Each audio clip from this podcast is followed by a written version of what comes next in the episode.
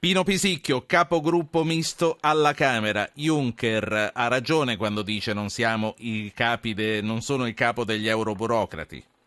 Ma guardi, eh, il punto è che c'è anche in questo contesto un problema di linguaggio. Eh, io credo che nel, in Europa ci sia una certa dire, riluttanza a, a comprendere eh, una, una, qualche novità nel, usata nel linguaggio da, da Renzi eh, quelle ruvidezze che noi nel nostro paese abbiamo imparato a, a considerare, a soppesare ed anche eh, diciamo, eh, a verificare nel, nel, profondo, in Europa non le capiscono o le capiscono meno o comunque hanno difficoltà. Io non credo che Juncker sia il capo della banda dei burocrati, eh, ho avuto l'avventura nel corso della mia carriera di essere nel Parlamento europeo a Bruxelles per, per, cinque anni e, e ho visto che, che c'è una, sicuramente una forte burocrazia, ma c'è anche un Parlamento che è il cuore pulsante. Dinamico, possiamo dirlo? Possiamo spenderlo certo, questo aggettivo? Certo, certo, certo. Senta, eh, Matteo Renzi sta cercando di salvare ad ogni costo l'immagine del partito dell'unità interna. Eh, viste, non dico dal di dentro, ma molto da vicino, le cose eh, stanno così o, mm, o, non è così unito il Partito Democratico? Ma guardi, eh, se vuole che eh, gliela dica eh, con tutta franchezza... È per questo che l'ho chiamato. io penso che Renzi ce la farà a chiudere il cerchio senza... senza sangue, mi, mi consenta questa immagine truculenta perché eh, in, in, realtà eh, la, la, l'unità, la chiusura del cerchio nel suo partito è, è, è la sua dotazione più importante, quella che gli consente di andare avanti. Io credo che mh, sulla questione delle questioni, sulla madre di tutte le questioni, eh, la riforma del lavoro che eh, insomma, abbiamo imparato a definire Jobs eh, Act, e eh, troverà la quadra e forse i lineamenti della quadra eh, sono già eh, definiti, eh, parliamo della questione relativa ai licenziamenti disciplinari o discriminatori.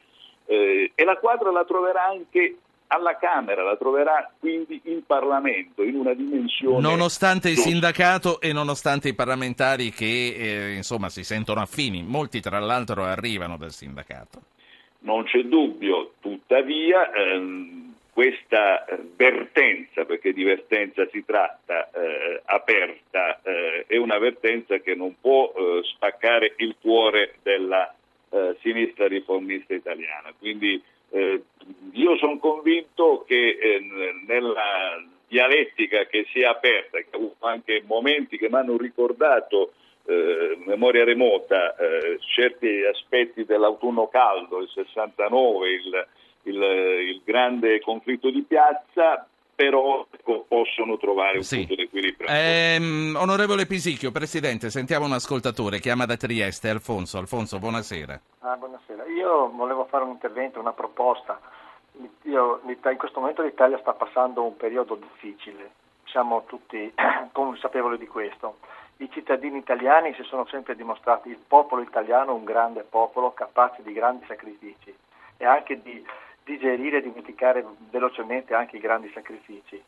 Ma mi chiedo, ma perché eh, eh, si, si, chiedono i sacrifici al popolo mentre l'amministrazione pubblica, in particolare quelli i politici, eh, hanno in un momento di questa difficoltà anche so, due, uno stipendio, tre indennità, oppure hanno diverse, diciamo così, hanno 3-4 eh, cariche e vengono pagati, lo Stato paga ad una persona sì. la, la, la, pensione, l'indennità. Sì. La, lei, lei ha sentito prima eh, Filippo Taddei che diceva stiamo andando in senso opposto, lui diceva proprio noi per esempio del Partito Democratico stiamo rinunciando alle indennità aggiuntive, un po' le ha risposto, ma qui c'è Pino Pisicchio e sentiamo se è d'accordo anche lui. Alfonso, grazie. Sentiamo Giovanni da Padova, buonasera Giovanni.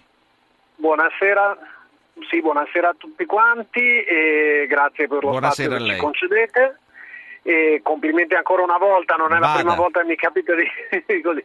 Allora, eh, io non sono un elettore del PD, non lo sono mai stato e eh, sulle osservazioni sulla spending review sono già stato preceduto da qualche altro ascoltatore che, fa, che quindi ha già fatto presente il fatto che forse il problema delle risorse, iniziando a fare dei tagli più seri, si riuscirebbe a risolvere. Quello che contesto in questo momento a Renzi e al PD è che eh, mi sembra che siamo veramente arrivati a una situazione di completa uh, dicotomia di completo disagio in quanto eh, io mi considero abbastanza emblematico, pur non essendo un elettore del PD, io sono sì. un normale elemento del ceto medio che non si è visto gli 80 euro per il semplice motivo che ho la fortuna di avere uno stipendio sì. sopra la fascia, peccato che col mio stipendio io debba mantenere una moglie e tre figli a carico, quindi eh, sì. eh, da questo punto di vista tutti Lei... elementi Mm, chiaro. che vanno a... Eh, vedo un partito democratico che si è dimenticato, come molti dicono,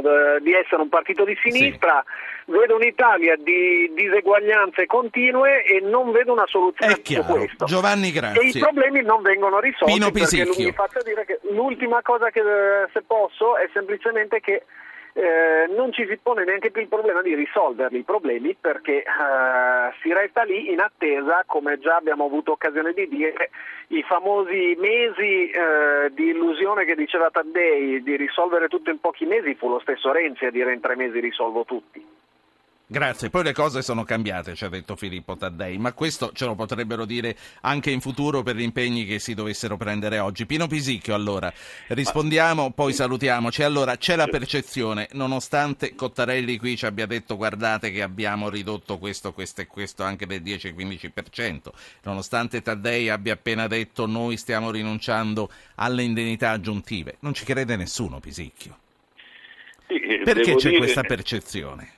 Perché si è eh, frapposto tra la pubblica opinione e le istituzioni, massimamente quelle parlamentari, una patina molto spessa eh, che eh, contiene dentro tutto quello strato che è passato nel corso degli anni sotto il nome di casta. In realtà eh, è vero che si sta da tempo, da diversi, da alcuni anni, almeno non diversi, da alcuni, da quattro anni, si è invertita in modo eh, deciso la tendenza e eh, le faccio esempi concreti. Eh, io eh, sono un parlamentare, mh, mm, faccio il presidente del, del, gruppo misto, il che significa che sono a Roma da lunedì al venerdì, sabato e non percepisco per questa seconda carica nessuna indennità, non percepisco eh, rimborsi, certo mi si, mi si dirà evidentemente c'hai eh, già sì. eh, la indennità parlamentare, che sicuramente non è poca, è, non, sì. è, non è poca ma eh, è evidente che il ragionamento che veniva fatto e che nell'immaginario collettivo è ancora presente, eh, questo più quello più quello più quello no, ancora, no, infatti, non, non... non, esiste, non esiste. L'indennità parlamentare è ridotta rispetto ad alcuni anni fa eh, tra il 10 e il 15%, il che mm, non è eh, probabilmente eh, ancora eh, la, la, la, sì il, il, massimo, ma è Però si va in questa direzione. Lei ha confermato, senza saperlo, gli stessi dati che ci ha dato Carlo Cottarelli eh, qui la settimana scorsa.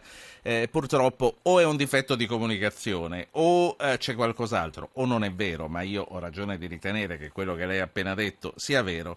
Non, non si percepisce, anzi l'impressione al contrario è che la casta costi sempre di più. Pino Pisicchio, la saluto, presidente Grazie. del gruppo misto alla Camera.